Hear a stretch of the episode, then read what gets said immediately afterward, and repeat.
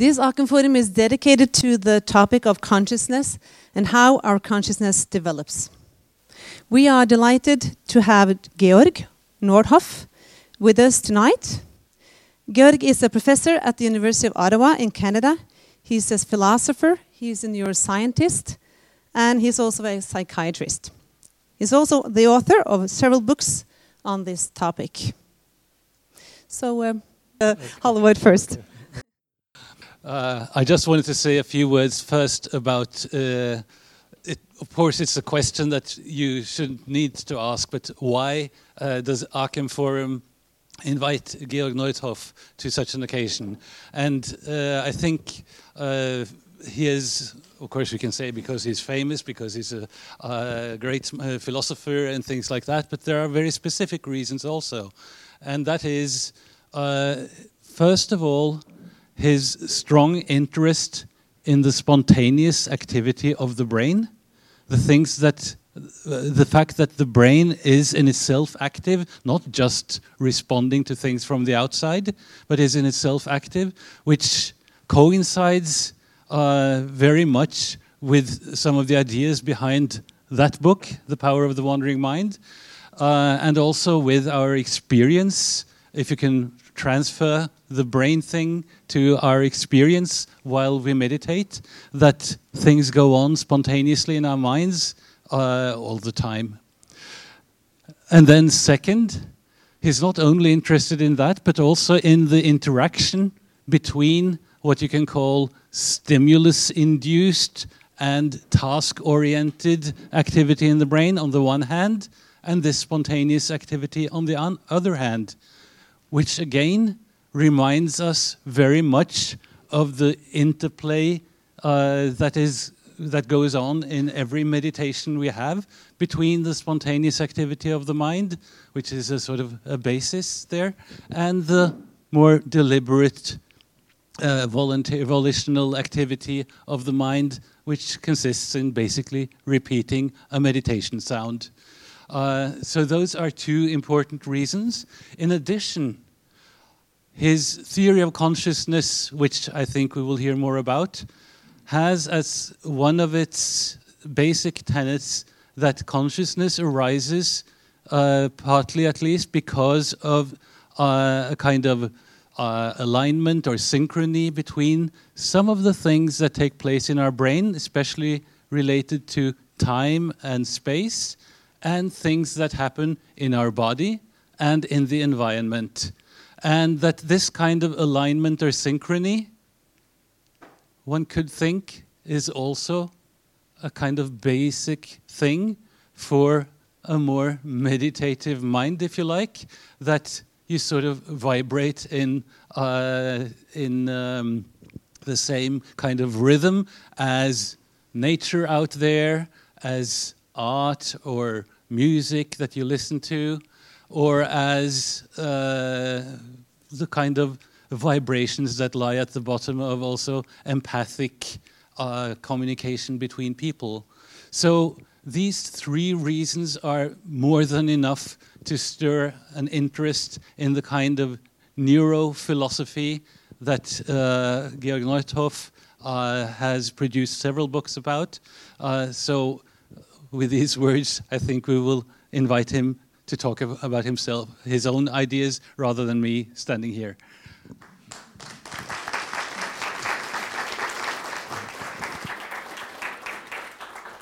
Yeah, thank you very much for the introduction. So I have to also tell you how I got to know him because he translated, uh, wrote a preface to some of my books in the Chinese version, which unfortunately I cannot read, unlike him. Um, and there we had a wonderful session in February in Taiwan, and there we got to know each other. And for me, it's long on my list.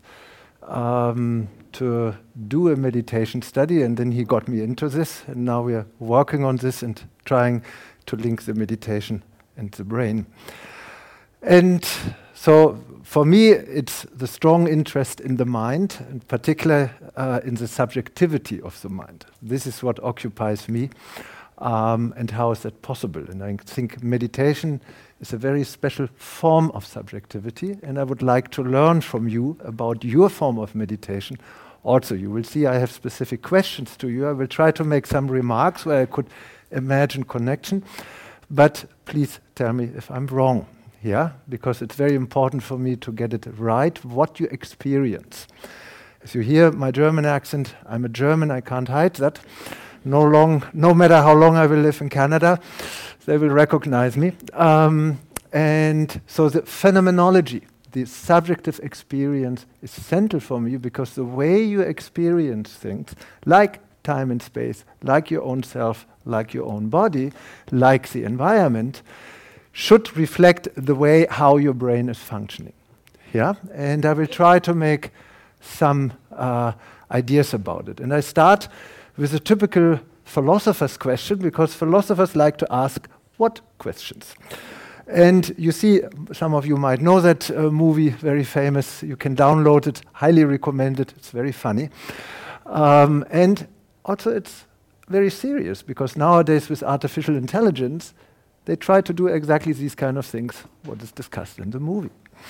And a uh, philosopher in Germany, Arthur Schopenhauer, 19th century, he already spoke of the brain as a gruesome gray pulp, uh, gruesome gray mass. I added the pulp uh, there. So the question is really, and that's something we know a lot about the brain. You hear a lot about in the media. Oh, they found this region when you're empathic, when you have now it's social migrants, people from London and doing that.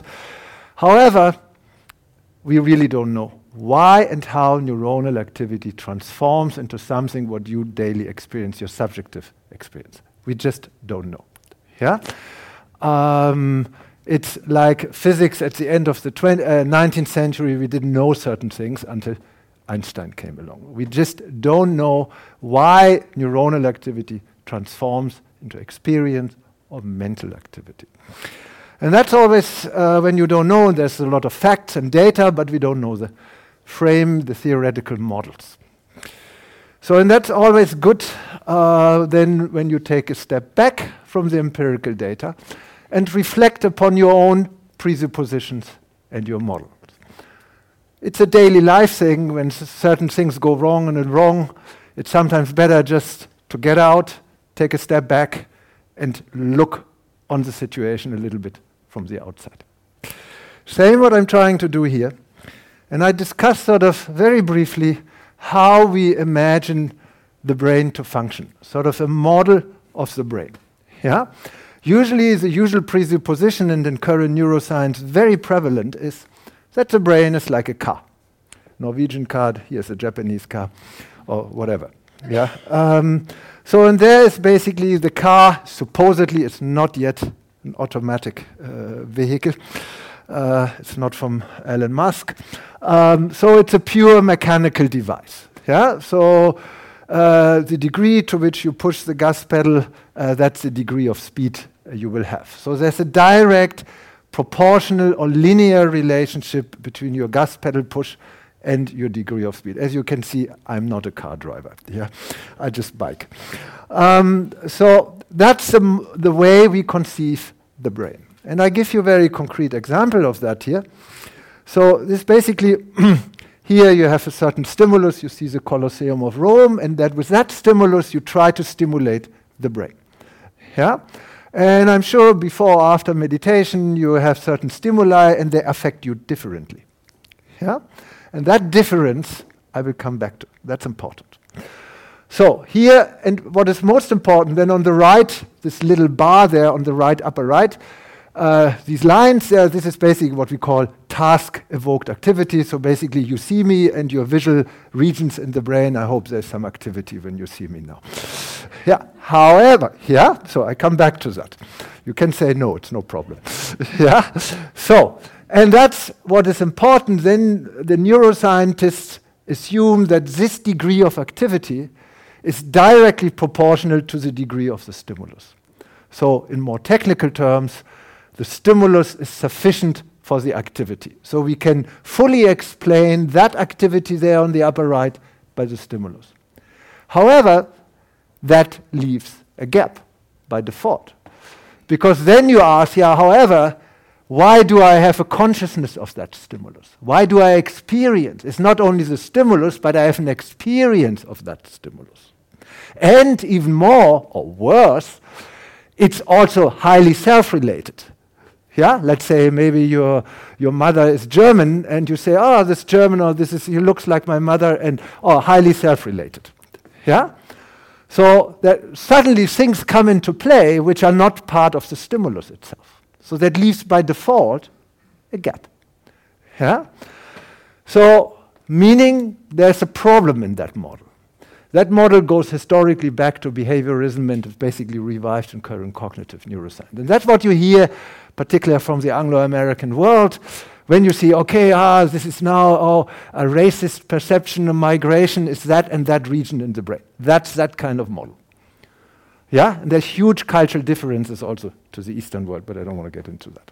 Yeah, so an alternative model, which is sort of like this. So imagine you're stepping here out of the, the building and you're here, these little motorbikes, which are all here on the streets. Yeah? Unbelievable. I couldn't believe it when I came in last night here. yeah? I don't know what it's like in China, all the bikes. Yeah? You have all the bikes in China. It's a similar thing. But yeah? So imagine these stand still. If you don't put your card on it and you don't move and turn on the motor, they stand still. However, now imagine you step out there and these uh, go by themselves. They're constant, they're spontaneously active. Yeah? Without you putting your card and turning the key. Okay? So that's exactly what happens. This is your brain. Your brain is continuously active, it continuously has certain spatial temporal coordinates. So this term you hear a lot from me. Yeah, I want to hammer that point. It's basically the only point of my talk. Um, that uh, imagine so these motorbikes, these little bikes or rollers, I don't know how you call them, um, they continuously move. And you say it's complete chaos, there's no system. However, there is a certain pattern in there. And this is about this pattern. Yeah? And I'm sure when you have meditation, you have certain patterns of thought. Yeah? And over the meditation, from the beginning to the end, but uh, you told me about these long meditations, six, seven hours, I'm sure the pattern of thought changes without you doing anything. Yeah? And I'm sure you have also certain pattern which repeat, particularly the closer they are in time. Yeah? So there's a certain similarity, even if the contents change. But the feeling might be the same. Because this feeling you experience, that's about the patterns. That's what I try to convey, and that's one of the things I would love to find out in the study. So, what you experience is not the content, you, uh, you experience a certain space time patterns like these uh, motorbikes or rollers when they constantly move. So, now how does that relate to the brain? Here you can see um, I put a little orange line in there. So, now I approach you now, I come back here, and I ask Did you see me before? No. Because you were so much in your own thoughts, you didn't perceive me. Yeah? So your orange line was very strong. Yeah? So you perceive, or, or maybe you perceive me as, oh God, I mean, he looks, my, fa- my, my, he looks like my father, and my father was just a catastrophe. Yeah? So basically, you projected what the psychoanalysts call projection, your father upon the me. So this is only possible that by your orange lines they're somewhat confounded or impacted by your previous life experiences. Yeah? And when you, as I understand the meditation you're doing, you operate on that orange line. Sorry for minimizing your meditation. yeah, yeah. So that's, and basically my talk is just about this little orange line there. Yeah, because I want to find out these are the patterns, certain space-time dynamic pattern, uh, which are central for transforming neuronal into mental activity. So these kind of patterns which are there in the brain, I suppose that they also manifest in your mental features. I will explain that more in detail. So um, that's basically clear. You already said, basically now I can finish my talk and that's it. Um, yeah, so um, this is our world map from our group in, in, in, Canada, and we have all kinds of people from all over the world. And it's, it's very interesting the cultural differences which come, and the cultural differences also in mental experiences, also in how the world view is and how the view of the brain is. Yeah? So, um, that's basically the overarching message of this topic, this slide. This is a paper which we just published this year. And I think it's so far, you know, when you, when you work in science, and I work on theoretical and empirical uh, sides, you, you constantly develop. What you do, you, you try to get the next missing piece of the puzzle. So I have a certain framework now, and then you try to, it's li like a puzzle piece. Yeah, you, you have a framework, you already know somewhat how it could look like, but you don't know the details yet. That's the stage you meet me. Uh, 10 years ago, I wouldn't have even that puzzle, I would have had no idea. Uh, at least now I think I have a puzzle. So now I try to put in the different pieces of the puzzle together, and these are two uh, important pieces. So first, the common currency, what is shared? For if something, if A is transformed into B, uh, you need something that is shared, because otherwise you cannot transform. Imagine you trade a good, let's say you trade some of your nice yogurt to Canada, which is desperately needed over there. And uh, so there need to be some kind of shared, otherwise you cannot trade that good. Meaning there's a common currency. Uh, in this case, it's the US dollar usually, yeah, which transforms the Norwegian krone into the uh, Canadian dollar, yeah. Um, and so on. And the same thing, I'm raising the question what is the common currency between neuronal activity and experience activity or mental features? Yeah? So that's, I already said that, that maybe certain space-time feature common currency, and I will try to show you empirical example in my talk. Yeah? And the second question that we really need to consider the brain in a spatial-temporal way, rather than what we call in terms of specific cognitions or emotions. Because what your meditation is about is about experience. And that experience changes or modifies or impacts your cognition and your emotions. But it is primarily about a change in your experience. An experience that you experience that you are part of the world with that and you experience yourself in a perspectival way to the world. I know this is very abstract. I, tr- I hope I can lend some uh, flesh to the bone. So this is basically here's the question: What is the common currency? So imagine we wouldn't we wouldn't know uh, uh, the US dollar, and this is uh, time and space. So this is already clear. And this is a nice, very nice quote. So what I'm trying to go back here is to a very basic level, a basic level of the brain, and ultimately, if you consider it more in a philosophical way, also to a basic level of nature. Yeah? Because the brain, now I speak as a philosopher, is part of nature. So it should operate according to the same principles, and I do not, I'm not like Descartes who assumes a specific uh, mind separate from everything else. But it doesn't mean that I do not take experience seriously, the opposite. So, it's a nice quote. If you want to find the secrets of the universe, think in terms of energy, frequency, and vibration. And you will see, particular, the frequency plays a major role in my view of the brain. So I will tell you a little bit more about that in the um, course of the talk. So that's the thing. First, I want to show you some examples about the sense of self. Uh, self is obviously, and you know this much better than I do, a central feature of meditation. And there has been long, the self has long been discussed in philosophy. Interestingly, East and West philosophy have different views of the self. Um, and now, in recent 20 uh, recent years, this has also been studied in neuroscience. And as a psychiatrist, you can see some amazing changes in your sense of self. So I encountered various kind of celebrities, Jesus, Buddha, Nofretete, Mao, in my life as a psychiatrist, meaning particular schizophrenic patients experience themselves as Jesus or Mao, and they dress accordingly. So I remember when I was a young resident back in Germany, one of the first patients I saw, um, uh, so he was lying in bed with a white robe and a beard. So indeed, he looked like Jesus. And I tried to talk to him, and I was tried to very polite, and I could see he was very tense. Nothing happened. I like to, would like to interview you, and blah blah blah blah blah blah.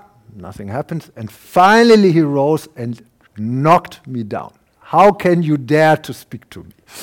I'm Jesus. Yeah. So that was my that encounter. Yeah.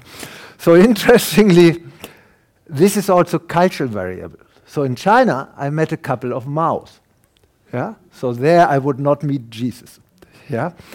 And so on. So this is a very interesting thing. So, but what does this tell us? That means that the self is malleable and there must be some kind of construction process. Yeah? So, and that's really, it's not written in stone, as we say. And you know this from the meditation. The meditation can change your sense of self. Yeah? So, what we found then, uh, it was in 2006, we looked for all kinds of regions in the brain which are activated when you, for instance, see your own face versus another face, or you hear your own name versus another uh, name, or autobiographical events like, okay, you attended this talk tonight with a strange Canadian guy, uh, and then versus another event where you weren't present from your friend. Yeah? Uh, maybe the party you missed tonight. Yeah? And when you compare those two events, self versus non self related, as we say, uh, then you get a lot of activation in the middle of the brain. And you might have heard that already uh, from the experts here. Uh, the default mode network is right in the middle of the brain, and as often the middle is central. Yeah? Why and why that middle is so central in the brain slash the default mode work, we don't really know, but it is clear that is often associated with internal directed states. So when you're very withdrawn, you dwell in your own thoughts, you let the thoughts flow, then you see, and you actually showed this, you see a lot of default mode network activity in these midline regions. When you are a lot dwelling in your own past memories, uh, and as a childhood, how nice it was, and blah, blah, blah, blah, blah, that's when you have a lot of activity in these regions. Yeah? And, that, and interestingly, these regions uh, also show a very high level of spontaneous activity. Why and how that spontaneous activity is different from the other regions is yet unclear, but it's clear that it's somewhat special. So that sort of led us then investigate the idea maybe there's a strong overlap between activity related to your own self and your spontaneous activity. That sounds banal to you, and indeed we found it. You see, the red is the overlap between self and resting state here is default mode network DMN. That sounds banal to you because you all know it from the meditation. For a neuroscientist, this is very strange because this would mean that yourself slash your subjectivity is basically already encoded in your brain spontaneous activity meaning your spontaneous activity is intrinsically subjective. So this is more a philosophical statement, which huge implication for the way you conceive the brain. So when I had these findings, I switched my model from the first, remember, the, the, the, the like a car model to non-car. Yeah? So that was really this. And that tells you now, now of course the question is, yeah, this spontaneous activity is so important for myself, is my self, my sense of self sense of self is already somewhat encoded, somewhat in there, what is going on, then what is the feature that contains your sense of self? So that led us then to space time dynamics. So now all the space times are so maybe maybe there's a, a certain spatial structure, the temporal structure here, these uh, little rollers, they go all kinds of crazy, all kinds of spatial temporal trajectories. And, uh, but maybe there's a certain system to it, meaning a certain pattern. It's not, it looks chaotic from the outside, but when you investigate from the inside, maybe there's a certain structure to it. Yeah? Maybe we just don't understand it from the outside. And this is what I show you here, particularly with respect to time, of, on which I want to focus in the following. So here you see upper left, of course, is the brain, it's clear. And then you see the, the, the, black stuff, that's basically the raw cyclet. So this is basically what you get when you do an EEG or fMRI. Uh, this is basically the raw cyclet. This is what you get. So you look at this, okay, there's nothing in there, say goodbye. Okay, these neuroscientists are crazy. Yeah? And you say, we don't need that. Okay. However, when you analyze that, when you decompose it, there are various methods to decompose it, and usually it's the engineers and the physics, physicists who know some of that. They're very clever in that. So that's why my group now in Ottawa has a lot of engineers and physicists. And one of the things what you see, you have continuous fluctuations and of your neuronal activity. It's never static. It's never the same. It's continuous change. That's very important. You know this from the meditation. You have continuous flow. You have continuous change in the thought contents, in your feelings, in your experience. How you experience yourself, how you experience your environment. And these, uh, and I suppose, and that's what you have to tell me later, uh, that these fluctuations occur maybe also in different speeds, some slower, some faster. And that's what you can, for instance, see in the brain. We have different, what we call frequency ranges. This is very slow. Up there, it's faster. Frequency determined in hertz for the expert, and also with different methods. We can measure that with different methods. Here with fMRI, you know the uh, beautiful, colorful brain scans, or EEG, you measure the electrical activity. Yeah? So, and you see much of this now. Uh, this is now what we try to link to mental features. This is now the kind of data I show you that I show I will show look these kind of temporal features which describe a certain temporal pattern or structure in your spontaneous activity may be central for your mental features. So this is one of the questions why, and you will see this later, I'm very interested in hearing what you experience in terms, and we raise this issue, in terms of time and space during your meditation, because these are the basic ingredients your brain can work with. Yeah? And then it's more for the experts among you. So out of this chaotic time series, you can extract different kind of measures for instance, how the different frequencies are related to each other, uh, whether you have more power in the slower ones or more power in the faster ones. Imagine a sea going to the seaside, you have a lot of sea here, and you have smaller waves and larger waves. The smaller waves are often and not very powerful. Yeah? So you're, you're not afraid of the smaller waves. But the larger waves are very powerful. They're of long duration and they're extremely powerful, and you might be afraid of them because they might smash you towards the next rock. Or as a surfer, you love those, obviously. Yeah? When you go to Hawaii, you have these huge, big, powerful, long waves. That's basically the very slow frequencies.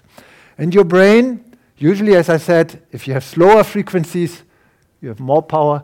If you have more faster frequency relative, you're more here. And that relationship between slower and faster frequencies you can measure. You can measure that, which is called scale free activity or power law exponent. Uh, if somebody of you is an uh, engineer, she or he knows all that, and you can measure different kinds of me uh, measures or indices of the structure, of the pattern, of the temporal pattern of your neuronal activity. Here it's autocorrelation window, law. Just, you don't need to understand, just get different uh, measures of temporal patterns. And that's what we did. That's what we did, for instance, in fMRI, in very slow frequency range. And in the same subjects, we also investigated their sense of self, self consciousness. There's a certain psychological scale with which you can do that, self consciousness scale. And so we investigated the relationship between slower and faster frequency power with respect to self consciousness. And I tell you two things. So here you see the frequency. This is faster, this is slower. So these are the faster waves. The, uh, on the seaside, these are the slower waves, slower, powerful wave. And here's the power, and you can see the slower have much more power than the faster. And also, what you see, each line is one subject. there are huge inter-individual differences. And that's a notion very important because you all know this. Even on different days, you have different susceptibility to the meditation. And then you also differ between people. Your partner, even, even if you lived 30, 40 years together, you're still very different how you react to the meditation on the same day. Meaning, there are huge intra-subject and inter-subject differences. And that's what you can see here. Uh, also here, you have differences in your relationship between the power and the slower, slower and faster frequencies. These are two different brain regions, again here in the middle of the brain of the default mode. And then, so this is important because this inter-individual differences on the neuronal level might then also reflect inter-individual differences on the psychological or experience, experiential level. And that's exactly what we show here. Here, the self consciousness has three different, the scale has three different scores private, public, and social about your private self, more inner thoughts. And what we could see, the more power you had in the slower frequencies relative to the faster ones, the higher your degree of private self consciousness.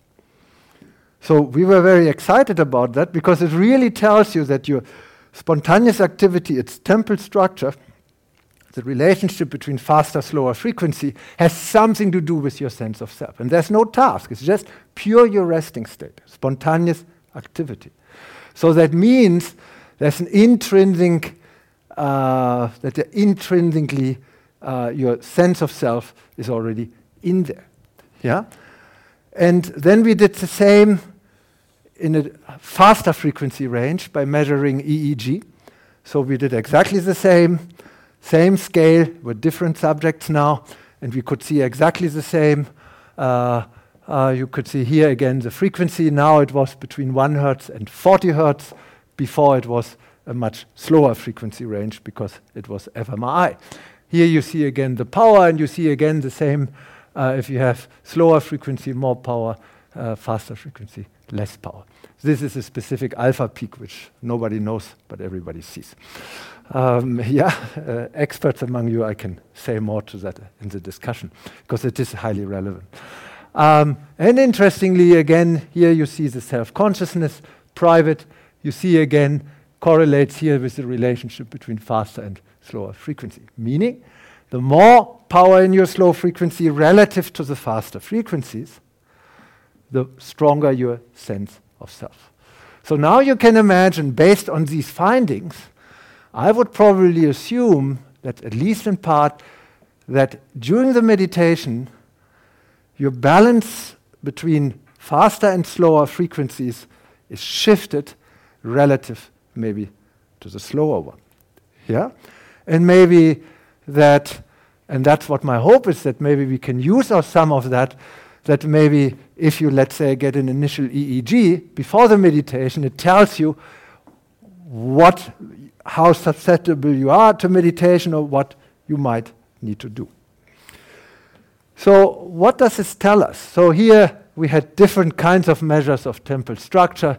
Uh, I don't want to go into that cross-frequency coupling autocorrelation, and here's this, what I showed you, the power spectra Geschichte uh, story. Um, and that impacts yourself. So how you approach, how you make your decision, how your attention, how you perceive reward is strongly dependent upon your sense of self.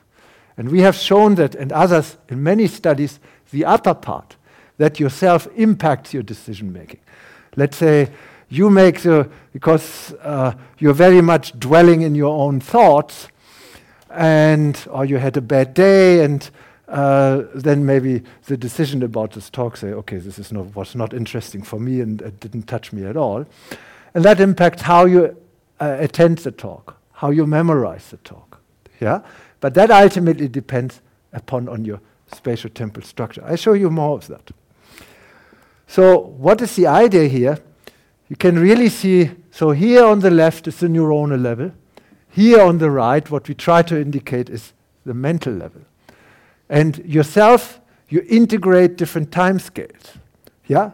Your actual decision making in this moment, the way you perceive me, is strongly impacted by your sense of self and all kinds of your inner thoughts. However, that in turn is also determined by the long term impact of your childhood and so on and so on. And we had studies showing that. And so the, the self ultimately serves for temporal integration, yeah, integrating fast and slow timescales. If you are in your own thoughts and you dwell and you're very slow in your inner mode, and then something fast happens, you cannot react. And I will show you later extreme examples of that. Same temporal continuity. Yourself is always the same. Every morning I look into the mirror, I see one more wrinkle, but I'm still the same.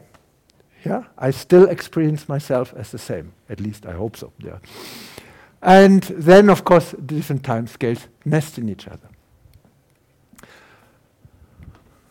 So here I bring you a painting from Leonardo da Vinci, and you will say now he gets completely crazy. Off topic. No, because when you look at the paintings by Leonardo da Vinci, they look alive. This I don't need to tell you is the Last Supper from Milano. And you see, he created on a 2D canvas a 3D structure. Yeah? It, it, it doesn't come right. When you see the original, it's amazing because you really have to see, you see the depth of the room. And within that space, he calculates all these gestures, and you have the feeling in the next moment things happen and change. So there's always a strong dynamics on those paintings. Yeah? So he creates a virtual space-time dynamics in the paintings. And this is, and you see that when you look at the, even in the Mona Lisa, you see the background of this, you have the uh, feeling that the river basically flows onto you. Yeah? You're, you're part of the painting. Why? Because it creates a virtual 3D reality. Yeah? You don't need the modern tools of 3D in, in, in Da Vinci because he already creates it. And this is unbelievable how he does it. Yeah? And you can see this uh, dynamics. It looks as, as life. And this is the unbelievable. And that's what your brain does. It creates a virtual 3D model. Yeah? So it creates basically a virtual 3D model where the world is part of it. So you experience yourself in your consciousness as part of the wider world. In the same way you experience when you really get into this painting as part of this painting. Yeah? And that's phenomenon. That's what so your consciousness is not here in the head. Your consciousness is between your head and the rest of the world. Yeah, and I'm sure you know this very well from meditation. You probably know this much better than many neuroscientists. Yeah. So, and I come back to that. Now I show you some examples from consciousness studies. So here. Uh, it's a summary of many studies in the field from other groups and our own group. And here you could measure the degree of order or disorder, entropy, you might have heard that, or complexity of the neuronal activity. If you have very low complexity and entropy and always the same, your neuronal activity, the pattern, then you're in the danger of losing consciousness. If you have too much. It's chaotic. There's no order, high entropy. It might flip. It's like in drug induced psychosis. It's a very volatile state. It can go in both directions experientially. In a very good direction, where you experience you're part of the wider uh, universe connectedness or alignment, as I like to say. Or it can also go into the horror trip. Yeah? So, because here your brain is highly unstable. Yeah? So you see again, due to some spatial temporal pattern feature here, entropy complexity, you see a change in your mental state, your level of consciousness. And that leads us to this one. You can see if you have high entropy, you have a lot of contents. Your thoughts might become more disorganized. Yeah? But so your uh, you have many, many contents, and probably you have a fleeting of content, and probably they become faster. You might have periods like that when you're meditation. You know this better than I do, obviously, when you get into difficult phases. However, when you have absolutely no entropy in your brain, then you have a very few contents. The contents become more and more sparse and sparse, and ultimately you lose them. That's where you become sedated or fall asleep. Yeah? So, meaning the repertoire of your content, the wide, the range of possible contents on the level of consciousness might be related to the range of order or disorder or entropy on the level of the brain. So here you see again the idea of the common currency here in the spatial temporal repertoire. So now you say, yes, this is all nice and good. Why is it relevant? It is very relevant because I'm sure you know this. When you go undergo the meditation, it's much easier for you, maybe afterwards, to confront certain situations, to make your decisions, your perception in daily life. So we tested that with various studies, and I don't want to go into that, that your spontaneous activity or the activity prior to the arrival of the stimulus strongly impacts how you perceive the stimulus. Yeah? That's what I said you when you think a lot about your mother and you perceive me, you say, okay, oh, is he there? I don't know. yeah? Sorry. yeah? and same here. So meaning to these kind of experiences, and I would like to hear more about that from you, there may be underlying neuronal mechanisms. Yeah? And here you see we did here decision making, moral decision making, and uh, again decision making. uh, here's the self, and all kinds of stuff. I think I don't want to go into the detail. So, what would you like? So, I hope that I can convince you that from the side of a neuroscientist, what you want to see, and that I think is one of the big, big problems of in the current neuroscience of meditation, they operate up there on the cognitive level, the very upper level. They try to look for certain contents. And that's why I like your undirected form of meditation very much, because it just emphasizes the spontaneous nature of your mind. And basically, it gives you, a, uh, it gives you an impact, an insight into your mental features themselves, independent of your voluntary or unconscious cognition on them. Yeah? And so, and I think that for you, the virtue of the meditation, for me, as a scientist, it gives me an, an unbiased insight into here, the brain dynamics. That's what I hope. Yeah? Not the brain function. Yeah? Because your brain function is improved by the meditation. Yes, your decision making perception. However, that is a deeper layer of that. And I would argue that any consistent long term change in the brain function needs to have an underlying change in the brain dynamics.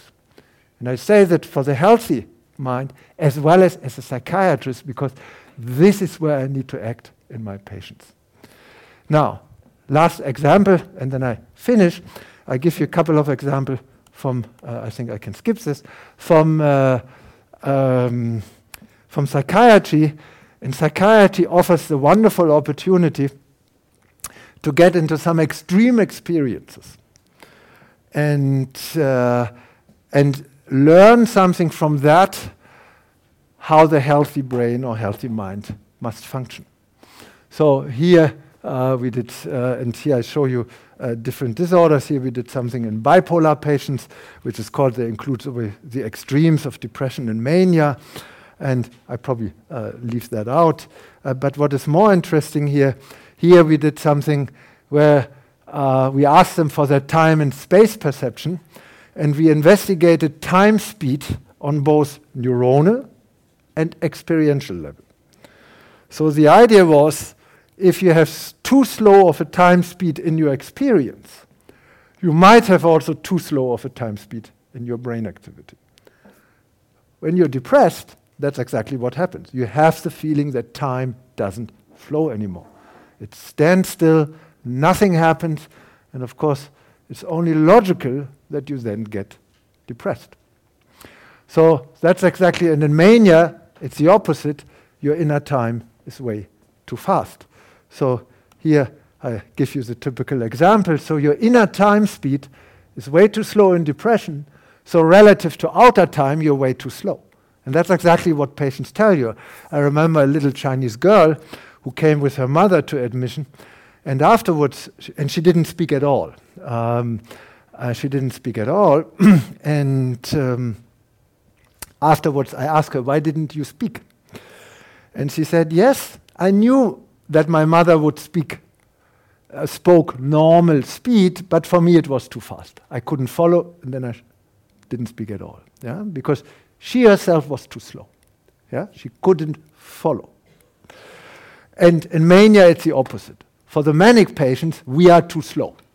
And of course, what happens when you have the feeling that the other person is too slow? You get impatient and then you get angry. And that's exactly what you see in these manic patients. Yeah? Yeah, so it's our fault. Yeah.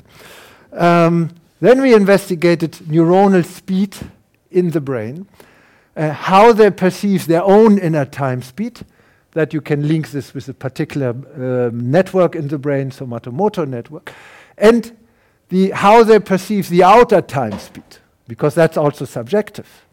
Even if something outside there in the world is fast, you might still perceive it as slow.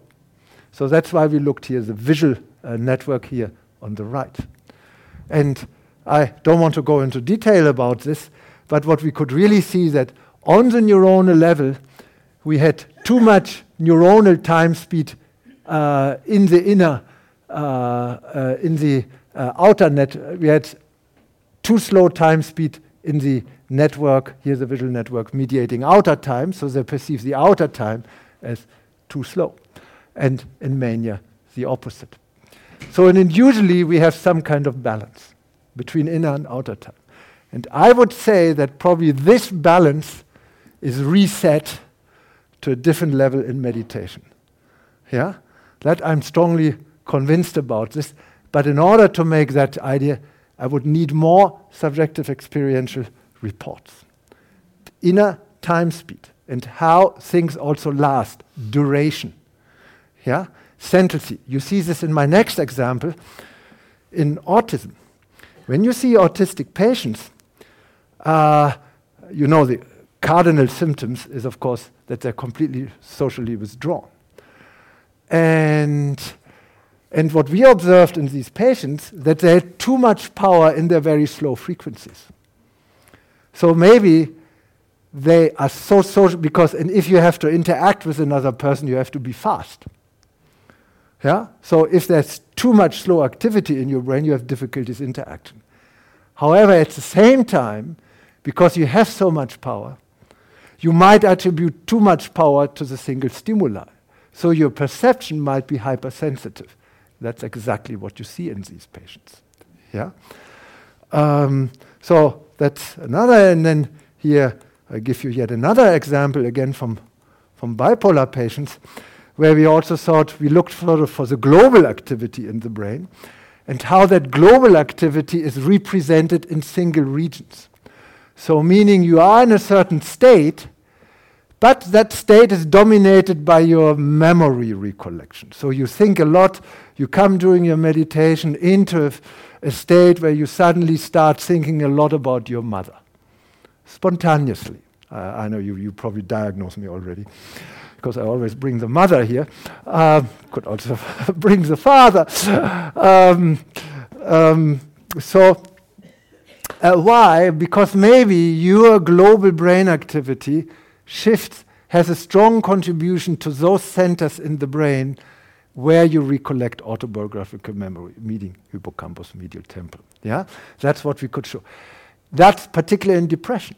And that's exactly what you see in depression. They con- continuously think about their past and their autobiographical thing, and, and always, and, and everything was wrong, and, and blah, blah, blah, blah, blah. In mania, these people run aloud. When you see a manic patient, first she or he is very happy, so and everybody is contagious, everybody smiles, and then these people run around like crazy. Yeah?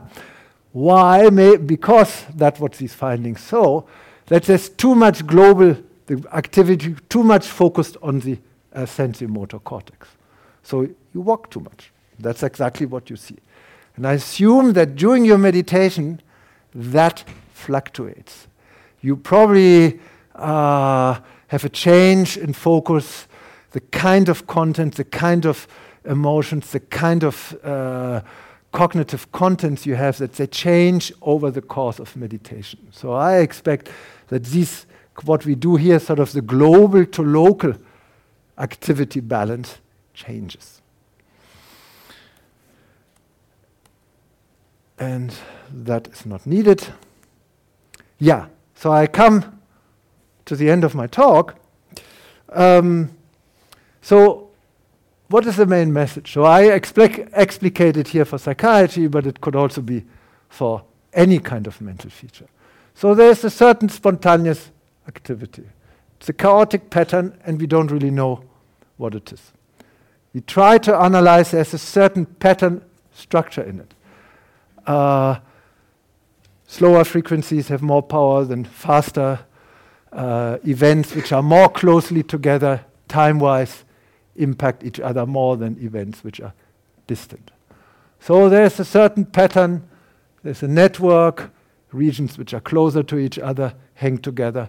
Yeah, uh, uh, bird of the, birds of the same feather uh, fly together. And time-wise already mentioned that. And that in turn, those time-space constellations shape your mental features. And when I speak of time and space, I really mean there's a continuous change. If your brain stops changing, it's dead. Yeah? That's when you lose completely consciousness, you start in coma. So change is good. However, the change needs to have a certain structure. Yeah? A certain pattern. And that's probably what you train with your meditation, I would assume. So, what I somehow left out, because it's completely new territory, it's this lower part. So I focus a lot on that, and then the upper part, let me put that in here. Oop, that was the wrong one. Yeah, so I say, and on your experience. However, you might want to raise the question where on earth is this structure coming from? And this is where it's coming from here. Yeah? And this is very novel territory, and we discussed this a little bit how much you align to your environment. So, you already know this example. I always bring this because I have no better one. Uh, when you dance, when you hear music, let's say very rhythmic, or let's say, um, I know ABBA is not the right country here, but uh, when you dance to that music, you completely unconsciously you tap your uh, foot in the rhythm of the music, whatever, or you do something like that. Yeah, and you're not aware of it. And in the moment you become aware of it, you lose the feeling. Yeah. So in the moment, ah, I do this, you lose the feeling. Goodbye. Yeah. So that's where you're completely aligned. And I'm sure that this step here, and your brain has active mechanisms to align this. So it's not only from here to here, it's also from here to here. It's bilateral. So in my recent book, I call this world brain relationship. So I assume that for the effects of meditation, this one is absolutely central. Yeah? Because you detach yourself a little bit more from your, uh, yeah, let, let, let's say. So here, you're much better aligned to yourself, to the spontaneous activity of your brain, which I assume reflects this one, the spatial temporal structure, and that in turn reflects this one. Yeah? And I would argue that the, the good effects of the meditation ultimately come from here, from this, that you modulate this relationship. And I remember that you also told me that in different environmental contexts, it, it doesn't matter what kind of context, but you align, uh, the context matters, and that that's also very important for the effects of the meditation. So, and your brain is a very completely wants to adapt to the environment. It wants to keep in good relationship. Yeah. Uh, in Chinese, you have the saying "harmony with nature." I think that's really true for the brain. That's why I believe that the brain functions. One of the reasons why I believe the brain functions in the Eastern mode, not in the Western mode. Because in the Western mode, you have a strict dichotomy between world and brain. The world is always secondary. Yeah? You impose yourself upon the world, brain world. No, the first, before that is possible, you need to align yourself to the world. Yeah? Otherwise, you will not have mental health. I strongly believe that. Yeah? So I didn't show much data on that because we're really in the early stages. So I give you just an example what we want to do, and we're starting that actually uh, um, now that we really want to present movies, music. We want to analyze the space-time structure of the movies and the music with exactly the same measures we want to analyze the neuronal activity with. And the better they match, meaning the better, the more the language is the same, meaning the more they exhibit the same spontaneous pattern, the more they like each other. It's like in real human life, after all. Yeah? If you speak the same language, it's much easier to get in contact and to like each other. Yeah? If not, then a, yeah, still there's non-verbal communication, which you learn when you don't speak the language. Yeah, um, that's the end of my talk. Thank you very much.